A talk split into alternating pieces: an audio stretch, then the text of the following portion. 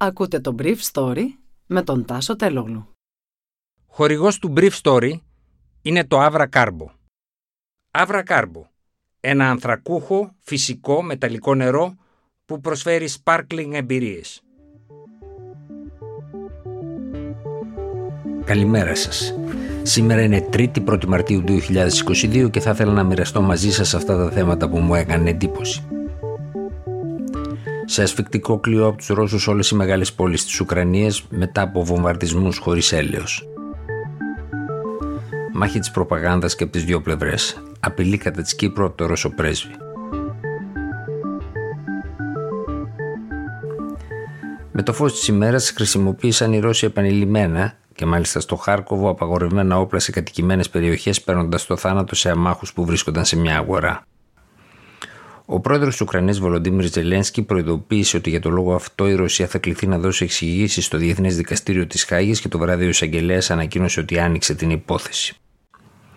Η ρωσική πλευρά έσφιξε τον κλειό της γύρω από όλες τις μεγάλες πόλεις της Ουκρανίας, ενώ οι μονάδες που έφτασαν από το βορρά στο Κίεβο έφταναν τα 13 χιλιόμετρα μήκος. Την ίδια ώρα που στον Γκόμελ η ρώσικη και η ουκρανική αποστολή συμφωνούσαν να ξαναβρεθούν σε ένα διήμερο, σε ένα παιχνίδι που είναι φανερό ότι καμιά πλευρά δεν έχει χρόνο, αλλά και η κάθε πλευρά πρόστοκα να κερδίσει λίγα πράγματα παραπάνω τις επόμενες μέρες. Εν τω μεταξύ η Ρωσία προειδοποίησε τις χώρες που εξοπλίζουν την Ουκρανία, δηλαδή ολόκληρη την Ευρωπαϊκή Ένωση και τις Ηνωμένες Πολιτείες πλην της Ουγγαρίας του Όρμπαν, ότι θα αντιμετωπιστούν από τη ρωσική πολεμική αεροπορία ως εχθρικές. Σχεδόν βέβαιο είναι ωστόσο ότι η Ρωσία και το ΝΑΤΟ θα βρεθούν σε μια αυτοεκπληρούμενη προφητεία, καθώς το στόκ των ατοικών ενισχύσεων προς την Ουκρανία θα διοχετευτεί στην Πολωνία και τα 70 αεροπλάνα που θέλει να δώσει η Ευρωπαϊκή Ένωση στο Κίεβο θα πετάνε από πολωνικά αεροδρόμια. Είναι σχεδόν βέβαιο ότι έτσι αργά αλλά σταθερά το μέλος του ΝΑΤΟ, η Πολωνία, που είναι και μέλος της Ευρωπαϊκής Ένωσης, θα γίνει μέρος της σύγκρουσης, κάτι που θα επισύρει την ατοική αλληλεγγύη. Αν το Κίεβο πέσει και όλα δείχνουν ότι χωρίς δίκτυα, με λίγα καύσιμα και τρόφιμα, οι επόμενες μέρες θα είναι πολύ δύσκολες. Κέντρο της Ουκρανικής αντίστασης θα γίνει το Λβόφ στα πολωνικά σύνορα. Πάντως, οι δύο πλευρές επιδίδονται σε μια πρωτοφανή μάχη προπαγάνδας και ψυχολογικών επιχειρήσεων με στόχο να ενισχύσουν το ηθικό το δικό τους δυνάμεων και να πάρουν πόντους για τη διαχείριση της σύγκρουσης. Χθες, η Ουκρανική πλευρά παραδείχθηκε ότι οι 13 ήρωες Ουκρανοί του νησιού των Όφεων δεν μαρτύρησαν, αλλά απλά παραδόθηκαν στις ρωσικές αρχές και χαίρουν όπως είχαν ανακοινώσει οι Ρώσοι ήδη από αρκετές μέρες άκρας υγείας. Ο πρόεδρος Ζελένσκι είχε μιλήσει για τον ηρωικό θάνατό τους, που όμως τώρα αποδεικνύεται ότι δεν υπήρξε. Για το περιστατικό, με βάση τις πρώτες ανακοινώσεις των Ουκρανών, είχα μιλήσει και εγώ, εδώ στο Brief Story, σε μια ιστορία που δεν ήταν έτσι. Οι Ρώσοι έχουν δίκιο. Αντίστοιχη σύγκρουση υπάρχουν και για τους Έλληνες νεκρούς του χωριού Σαρτανά. Χθες σκοτώθηκαν άλλοι δύο ομογενείς, ενώ σύμφωνα με πληροφορίες μου στο χωριό υπάρχουν και άλλοι νεκροί από τους βομβαρδισμούς των Ρώσων. Το Ελληνικό Υπουργείο Εξωτερικών, με βάση τις μαρτυρίες των κατοίκων του χωριού, σημείωσε ότι οι ομοεθνείς μας πέθαναν από ορθόδοξες βόμβες ρωσική αεροπορία για να διοδεθεί στη συνέχεια η εκδοχή ότι τα ρώσικα αεροπλάνα βομβάρδισαν στο χωριό επειδή ήταν καταφύγιο των λεγόμενων σωμάτων του Αζόφ, μιας ακροδεξιάς ομάδας στον Ουκρανικό στρατό.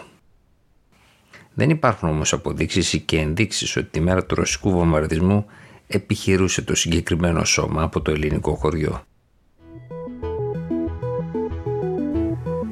Ο Ρώσος πρέσβης στην Κύπρο, Σάτσι, είπε χθες το βράδυ, μιλώντας στον τηλεοπτικό σταθμό Σίγμα, ότι οι Ευρωπαίοι πυροβολούν τα πόδια τους με την εφαρμογή των κυρώσεων. Από πού θα έχουν το φυσικό αέριο, το πετρέλαιο, το σιτάρι; Πώς θα έχει η Κύπρος Ρώσους τουρίστες, συνέχισε ακάθεκτος. Δεν θα έρθουν. Στην Τουρκία θα πάνε.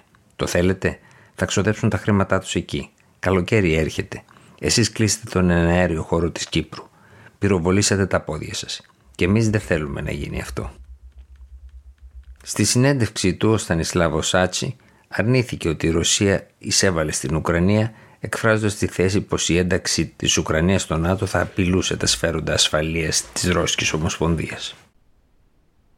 Παράλληλα, διαβεβαίωσε ότι δεν τίθεται θέμα αναβάθμισης του ψευδοκράτους από τη Ρωσία, λέγοντας ότι τόσο η Ευρώπη όσο και η Κύπρος πυροβολούν τα πόδια τους με την επιβολή των κυρώσεων.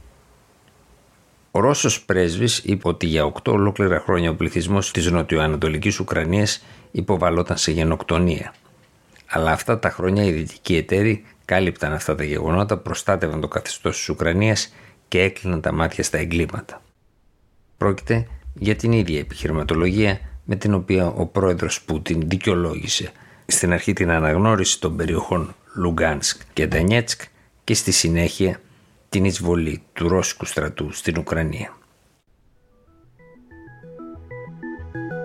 Ήταν το Brief Story για σήμερα 1η Μαρτίου 2022.